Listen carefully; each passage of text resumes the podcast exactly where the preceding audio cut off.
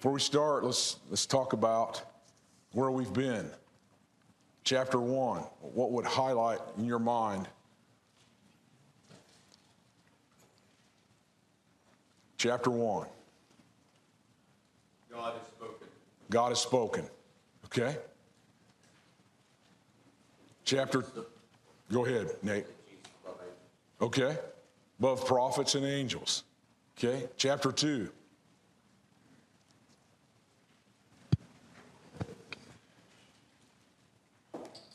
Superiority to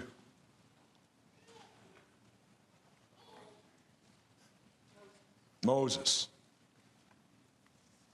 Chapter 3. What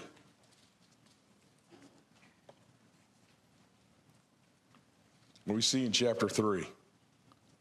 Anybody, anything that just comes to your mind? Oh, failure in the wilderness, okay? Encourages them to be faithful. Okay? Dangers of drifting apart. Okay. Let's get started this morning. I want to start. I'd like to read a couple of verses from chapter 3 as I get started with chapter 4. And to whom did he swear? Chapter 3, verse 18. To whom did he swear that they would not enter his rest? But to those who were disobedient. So we see that they were not able to enter because of unbelief. Now, I want to stop right there for just a second and ask you a question Disobedience and unbelief, are those two different things? They are. Okay? But they go hand in hand because one reflects the other. Okay? When we start thinking about chapter 4, and we think about this predominantly, uh, till we get to the later part of the chapter, predominantly, we're going to talk about entering, entering his rest. When these weren't able to enter that rest because of unbelief, in verse 18, they would not enter it because of disobedience. What's the two that would line up with that? How could those two line up with one another?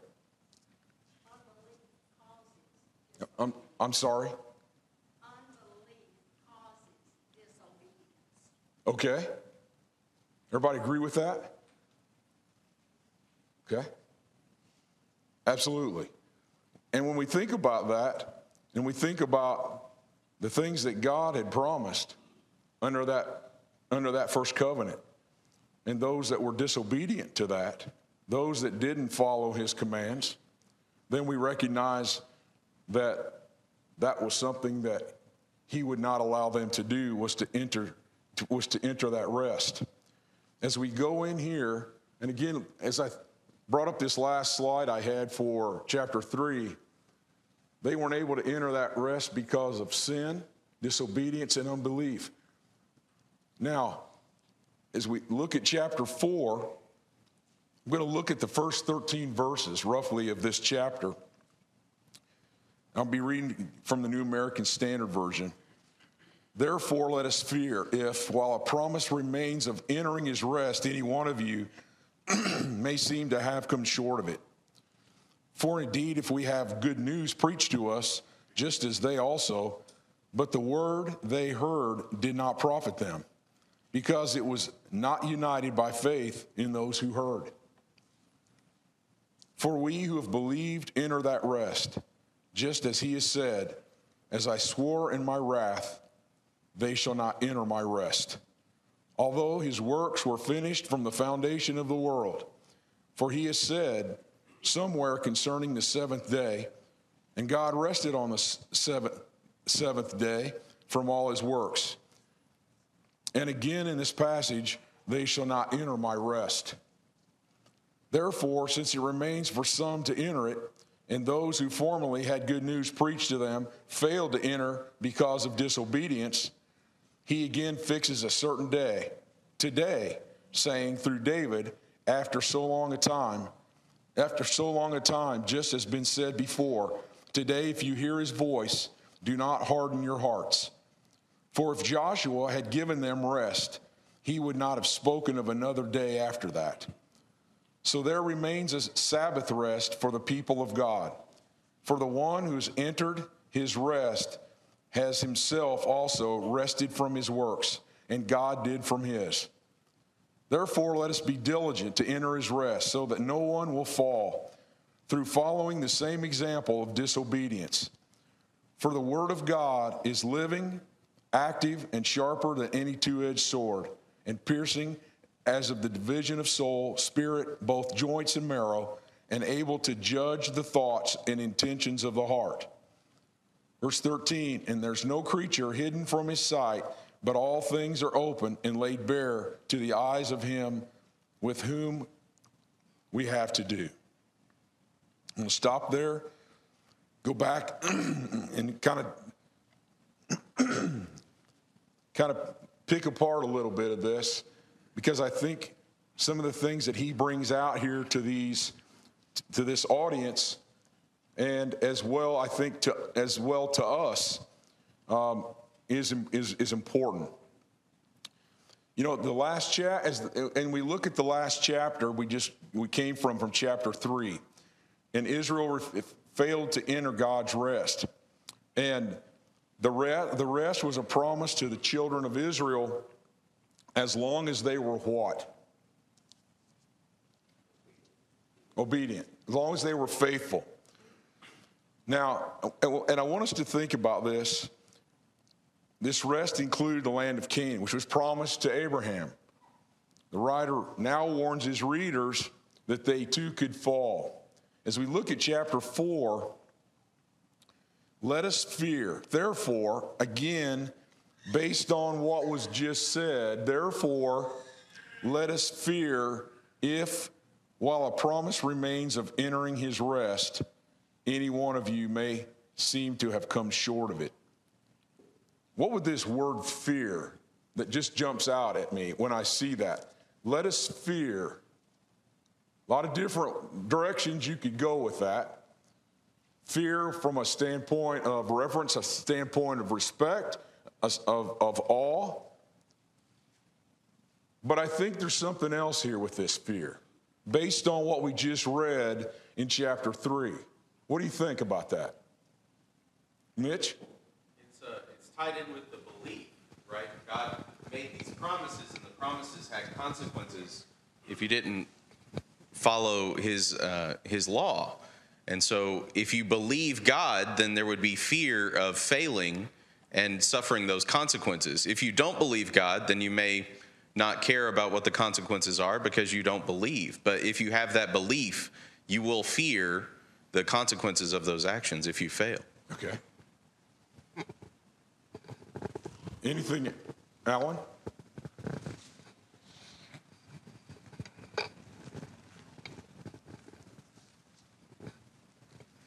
Think in some ways it can tie back to chapter two as well, as the writer is calling on these examples from the old law.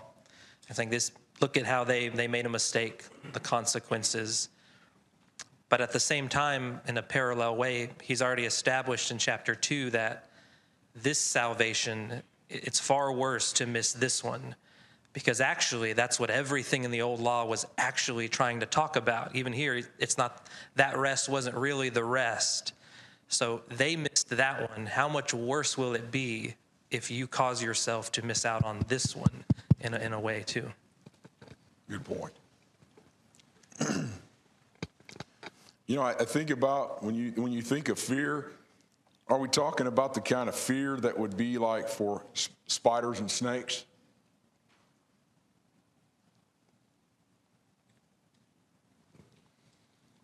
Different kind of fear? Based on what Mitch is talking about and what Alan's brought out, when you talk about fear and this particular fear, I think this writer is saying that, you know, let us fear, let us be aware, let us honestly contemplate the repercussions of not entering this rest, of disregarding this promise. The fear of God's wrath. I think that, in, and as I look at this, and he continues to, from chapter, chapter 3, chapter 4, he continues to look and refer back to Psalms 95. He can, he'll continue to do that.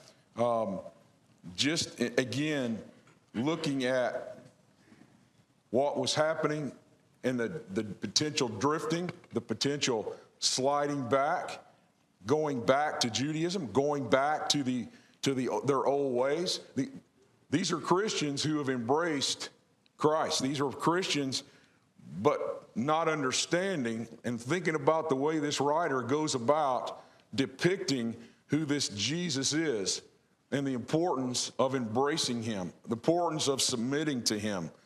Um, I think, again, this is what, you know, again, he says, if any of you may seem to have come short of it, for indeed we have good news preached to us, just as they also. But the word they heard did not profit them. Why didn't it?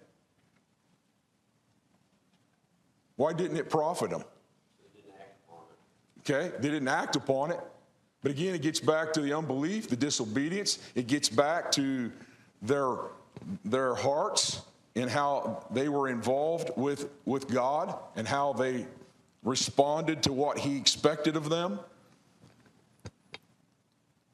Because it was not, in, in the last part of this verse, chapter, uh, verse 2 says, because it was not, it was not united by faith in those who heard.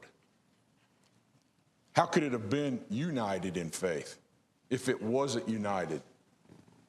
What's it get back to? What did they need to do that they failed to do? Were there those that responded and acted properly? Were there those who embraced what God and were obedient to Him? Were there those that were obedient? You know, we're focused on a lot of these and the majority of these that were disobedient. But weren't there those that were that, that responded? There were those that responded properly? Yeah, there were. There were those who submitted to God, that, that gave their, their hearts, their lives to God and, and, and followed Him properly. He refers back and he shows and he constantly brings that up. This writer continues to bring that up to show who those that were faithful, those that were not, especially those who were not faithful.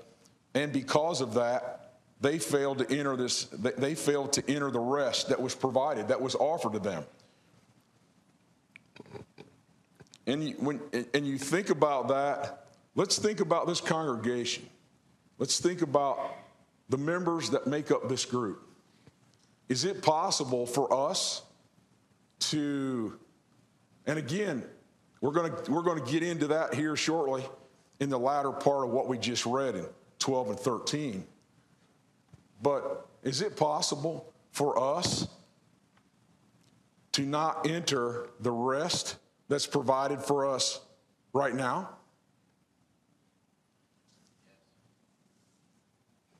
Okay. How's that possible? Sorry? I was just going to say, we, we can listen, but not hear. Okay. And those people listened, they heard it all the time, but it didn't go to their heart. They Okay. didn't hear. Okay.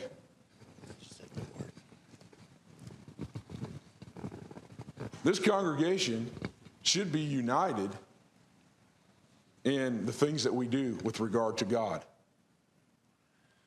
And I think when I when I see this as he brings this out, there were some that were not united. There were some because of their faith, because of their disobedience, and they weren't united with those who had that faith. And I think that's what he's bringing, bringing out here. For, for we who have believed enter that rest. And then again, he goes into Psalms chapter 95 and continues to do that. As I swore in my wrath, his anger, they shall not enter my rest, although his works were finished from the foundation of the world. He has said somewhere concerning the seventh day, and God rested on the seventh day from all his works. I, I have read through this and I've studied this particular part of Hebrews through the years, but this time in studying this, there was something that really kind of jumped out at me. And when I think about, and I'm, and I'm going to try to depict this so that you could, you know, I think when we look back to, and, and, and, let's, and let's look at it from this standpoint, first of all when we think about God resting on the seventh day from all his works, here's a mention of rest back when, where is this? Where is this quote coming from? Genesis. Genesis 2. God rested on the seventh day from all his works. What did, and you think about the Garden of Eden, what did he envision for man at that period of time when man was ejected from the garden? What should have happened?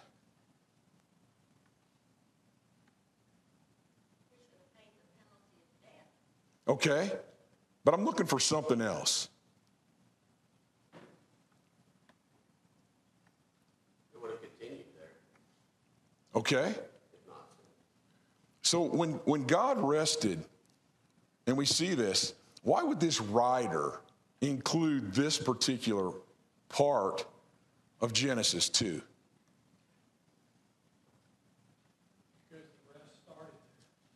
I believe that's what he's saying here. That's that the rest started here. God rested. He wanted he he wanted his people. He wanted those I, I believe as well to have had that rest. Now, we think about that rest, and I want to I want to clarify this. What do we think of when it comes to the ultimate rest?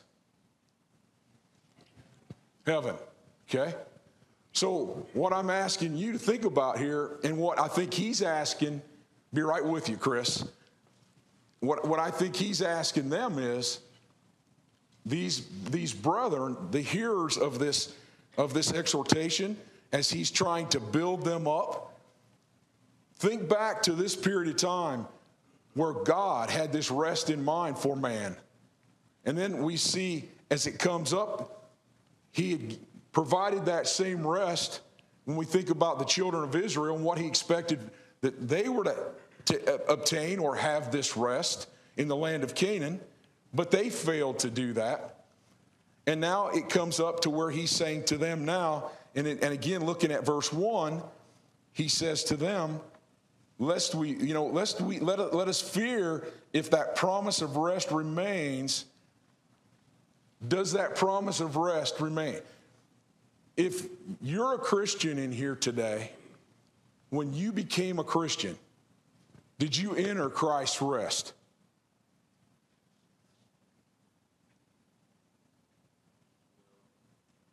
No. Okay? Anybody else?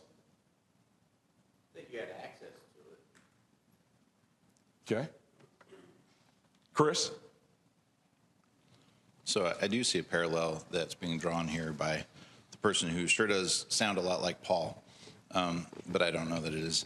Uh, the rest of that God did after His creation, the rest of Canaan for the Israelites that came out of um out of Egypt, and then the um, the rest that I believe we look forward to. I, I guess the question is, do we consider that Christianity or being faithful is that rest, or do we consider that um, the rest that he eventually will refer to, um, or as we're going over now, is heaven? Um, but yeah, th- this this all reminds me of how Paul talked to the uh, the Gentiles. Uh, I think it was on Mars Hill, maybe, um, where he he approached them from their own understanding. He's saying all these things because they are very familiar with these stories, with these things that he's referring to. And he's using them to say, okay, this all points back to here, though. This is, this is where we need to get going. Okay. Did I see another hand? Danny? this has uh, always been a difficult passage to me, too. But in verse 10, when it says, uh, For he that is entered into his rest, he also has ceased from his own works as God did from his. Uh, when you look at it like this, uh, in the creation, God ceased his creation, in a sense, on the, and on- rested on the seventh day. So he entered his rest, that is, his rest from creation. We labor to enter a rest that he has given us, and that is the rest from sin that we have because of the blessing of Jesus Christ. Absolutely. So we are to cease from our works just as uh, God did from his. We are to cease sinning. So this, I think this is a way of just simply saying that uh, we are to be faithful Okay. uh, and not go back to the old law, be faithful to Christ, a warning to the Jews regarding that, and a warning to us too. Ceased, we've been given the blessing of rest from sin, forgiveness of our sins. So cease sinning. Because he goes on to say, then God sees everything uh, here in verse 12. For the word of God is quick and powerful and so forth. God sees everything. Cease your sinning. Exactly. Appreciate that. I see another hand?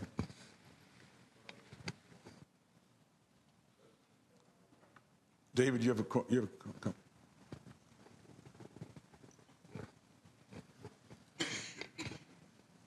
Something that occurred to me uh, recently this idea of rest throughout scriptures, as you say, going all the way back to the beginning. You know, God created us to require roughly eight hours out of every day for sleeping, rest. So if you think about it, that's a third of our lives. And I was wondering, why did God do that? He had the ability to create us so we didn't need any rest at all. And I don't know about you, but come 10 or 11 o'clock at night, I look forward to that rest. Pillowing my head and saying my prayers and drifting off to sleep. And I've gotten where I thank God for that rest. Because I think, and this is what occurred to me, is everything that we desire, everything that makes us happy in life, seems like it points to some, some greater eternal thing. And this rest every day, I think, should remind us of that rest that is to come. Good. Appreciate that. I want to, I want to, I want to flip here real quick to Matthew chapter 11. I'm going to read verse 28, 29. And I'll go ahead and include 30. Come to me, all you weary and heavy laden, and I will give you what? Rest. Take my yoke upon you and learn of me, for I'm gentle and humble in heart, and you will find rest unto your souls. For my yoke is easy and my burden is light.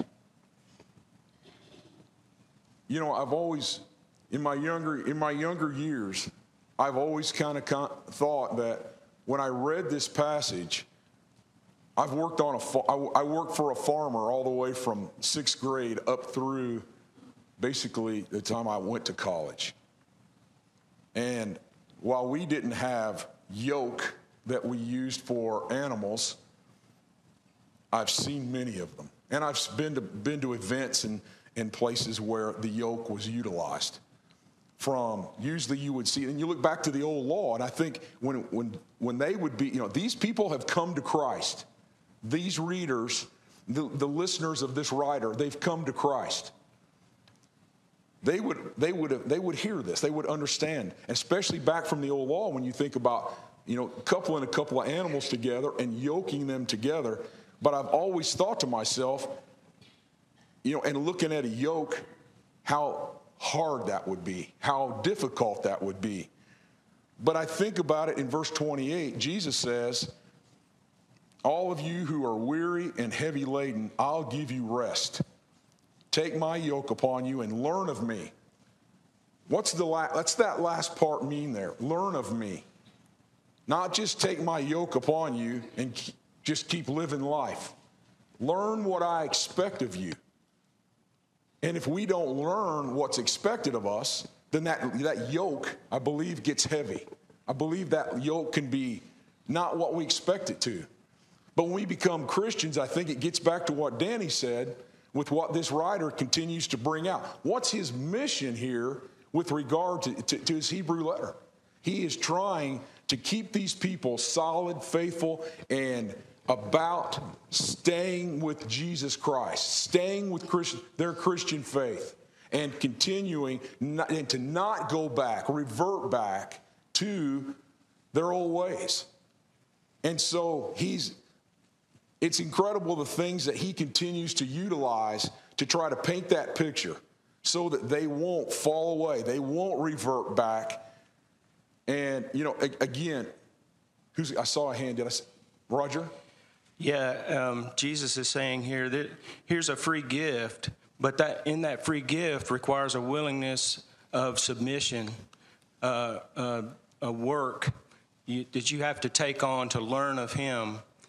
And uh, I, like you, grew up on a farm, and you know the yokes were hanging on the barn walls, but those tractors that we ran eight hours a day bogging the ground. Um, I sure, when we shut them down, they really appreciated the rest.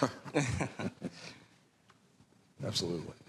Jason, did you have something you wanted to say? No, you, I was going to mention the passage in Matthew that, that you were you already did, but I think also you can go and look in verse 11 in the same chapter. Let us therefore be diligent, and I think that speaks to the point that you're making is is diligence equals work. That's right. Diligence me, equals effort. Diligence. haven't got there yet.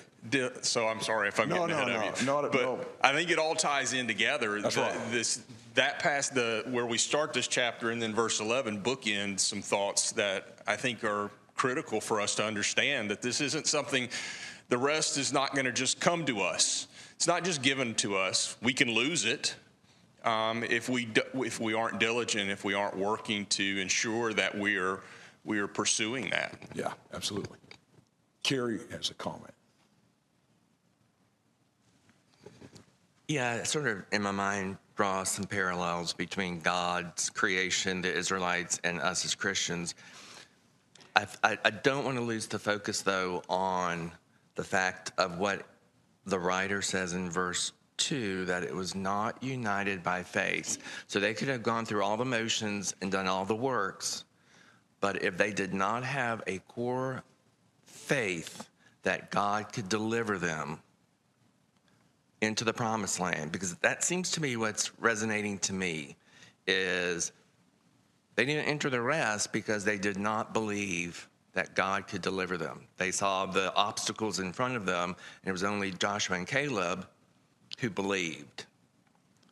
So, in our minds, I think we've got to believe and understand that we can do all the works and be as obedient as we can but if it's not united by a core principle of faith in God's ability to deliver to us that final rest, it's, it's really all for naught. Absolutely. Other hands. So when we look here in verse 8, if Joshua had given them rest, he would not have spoken of another day after that. So there remains a Sabbath rest for the people of God. For one who has entered his rest has himself also rested from his works as God did from his. Again, I think just in looking at God resting, and he had that rest in mind for his for his for mankind. As Jason brought up in verse 11, he's saying, let's be diligent to enter that rest so no one will fall, no one will, will miss that. And again, through following the same example of disobedience. Those that were disobedient didn't enter, those didn't receive it. Don't be this way. Don't be someone. You've got to have, and as Carrie said, the faith has to exist. Faith has to be predominant when it comes to your, your obedience and your submission to God. We get into verse 12, and I think this is again, looking at th- these next two verses, when you think about the Word of God being living um, as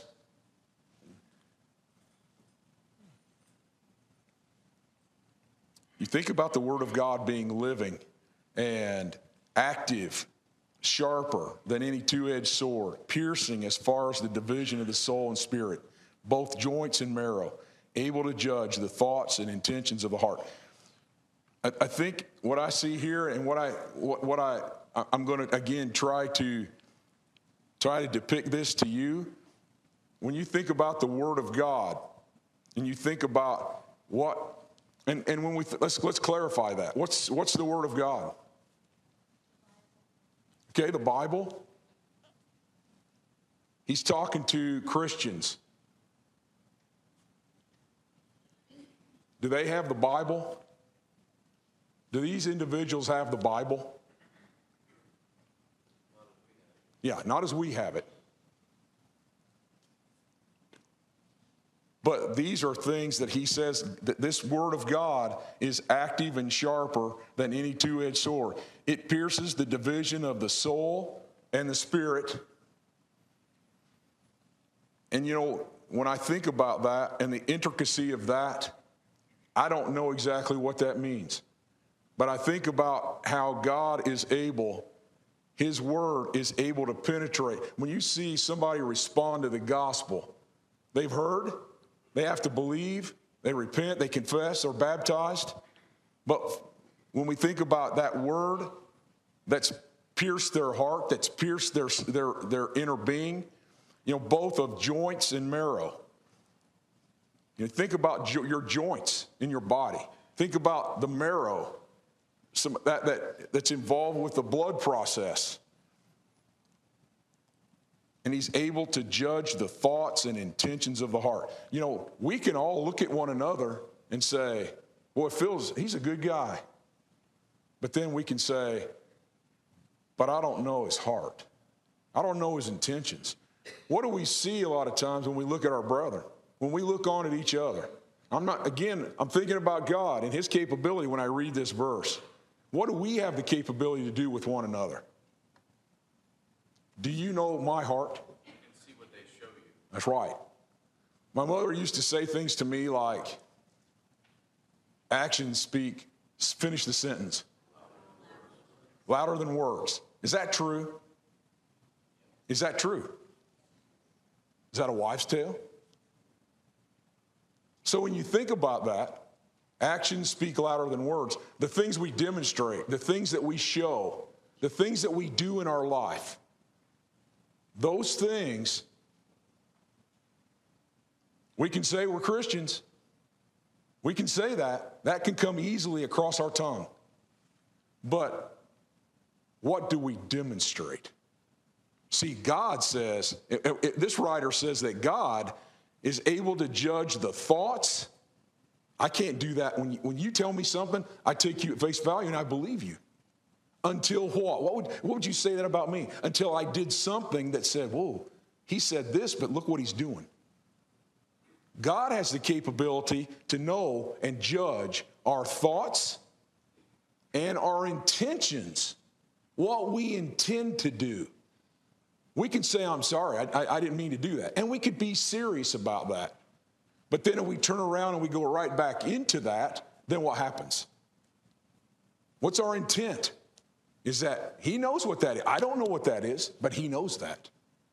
He has the capability to know that. And I think that's sobering. It's striking when you think about that. Is that not impactful to think about? Just sit and weigh that for a second when it comes to your life. He knows what you think. He knows what you say. We, you know, you can say something, and obviously we can hear that. But back it up with what your real intentions are. What your real intentions are. You see, it's possible for us to be in this congregation right now, all of us. We could be sitting here, and some of us have other intentions that might be of the world, but we don't know that unless we see something that is demonstrated that's worldly. See, I think when we, when we start thinking about being Christian and a follower of God, and we understand that we've got to give up things, we've got to, and think about these people who are on this teeter totter, and they're not sure they're willing to do that. If we're going to give these things up, And we're going to honestly let them go. That's not easy. That's not what I'm saying. But it's important that we understand God can see if that's our intention. And how are we going to enter that rest? The rest that we have. See, I believe there's a rest to come, and that's heaven, the ultimate rest. But I also believe that from what I'm reading here and the things that I see, this reader is trying to bring out, there's a rest that we can have if we're Christians, that when we let go of the world and we let go of those things that continue to enslave us, we're in a position to where we're going to find comfort. What's that? Jesus said, Come to me, all you are heavy laden, and I'll give you rest. As Danny said, sin is heavy. When we sin, that's heavy, that's laying it on us. And we can let that go, and we see that. And I think that's one of the things that, and make an application that we need to understand as a church in 2023 that for us to be in that rest on this earth right now with the Lord, we let go of some of those things that we may harbor. We let go of those things, some of those things that continue to work us over, that continue to bring us down. And then he says, There's no hidden creature, there's no creature hidden from his sight. All things are open and laid bare to the eyes of him whom we have to do. Nothing's hidden from him, he sees it all. And, and that's one of the things I think we need to recognize. Like Israel and their obedience, let's be diligent lest we fall. And again, I've covered those things. Word of God is living, God sees and knows all, and it's important that these people were to understand that. Therefore, since we have a great high priest, now he's going to go into this next section as he he, he goes into this next section and says, therefore, and again, therefore, that word just keeps jumping out. Okay, just one second, Chris. That word keeps jumping out because of something that was just said previous before that. Therefore, since we have a great high priest who has passed through the heavens, Jesus, the Son of God, let us hold fast our confession. For we do not have a high priest who cannot sympathize with our weaknesses, but one who's been tempted in all things as we are, yet without sin. Therefore, let us draw near with confidence to the throne of grace, so that we may receive mercy and find grace to help in time of need. Chris. So, uh, going back to the, the Word of God um, and how that's called, uh, let me try to find that again. Uh, yeah, in verse 12, for the word of God is living and powerful, sharper than any two edged sword. I wonder if this is a, uh, and, and, this is more of a question I don't have the answer to.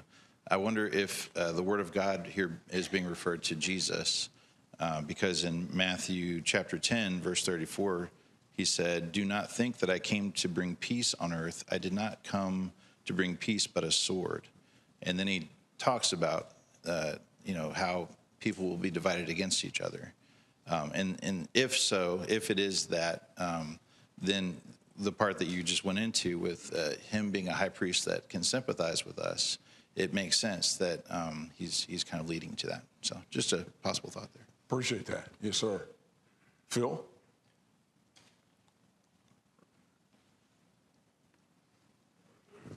Just, just to tag on to Chris there, uh, John 1 1, uh, in the beginning was the Word, and the Word was with God, and the Word was God. Yes. And that, so that kind of just tags on to what Chris just said. That's right. Thank you. So, Kerry? And that is the uh, passage in verse 14 where it says, Since then we have a great high priest. Well, that may not be immediately preceding it. He's actually proven Jesus as a great high priest, going back to what he's commented in chapter 2. So he may be referencing this concept that he's already established. Does that make sense? Yes. What I'm saying? Okay, yes.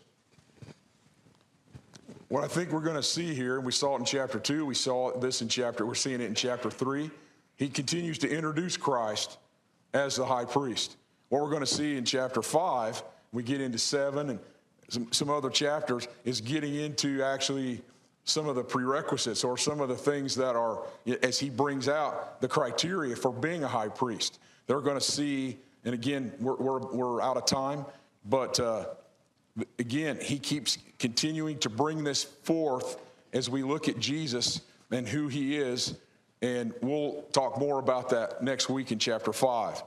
But it's incredible for us to realize that we have a high priest who was tempted, who, who's in heaven, God, deity, who can th- sympathize with our weaknesses and was tempted in all things as we are, but without sin. He lived on this earth. He can reflect, he can look at us, he can sympathize with us when it comes to those type of things. And he gives help in the time of need. Draw near with confidence to the throne of grace so that we may receive mercy and find that grace. Any other comments before we close? Appreciate your comments very much. Thank you.